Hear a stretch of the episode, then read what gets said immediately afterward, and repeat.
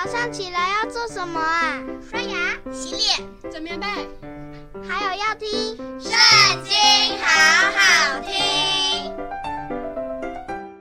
大家好，又到我们读经的时间喽。今天呢，我们来看到约伯记第十章。我厌烦我的性命，必由着自己述说我的哀情，因心里苦恼。我要说话，对神说：“不要定我有罪，要指示我，你为何与我争辩？你手所造的，你又欺压又藐视，却光照恶人的计谋。这事你以为美吗？你的眼岂是肉眼？你查看岂像人查看吗？你的日子岂像人的日子？”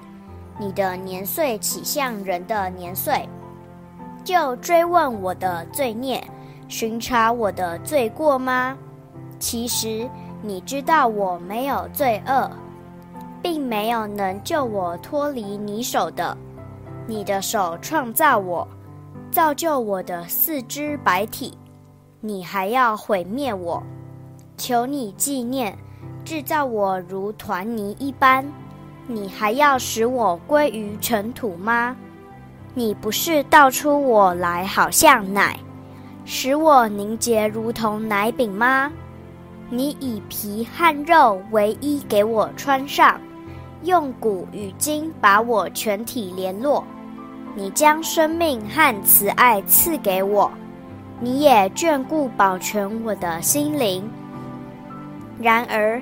你待我的这些事早已藏在你心里，我知道你就有此意。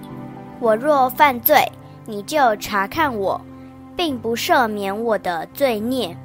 我若行恶，便有了祸；我若为义，也不敢抬头，正是满心羞愧，眼见我的苦情。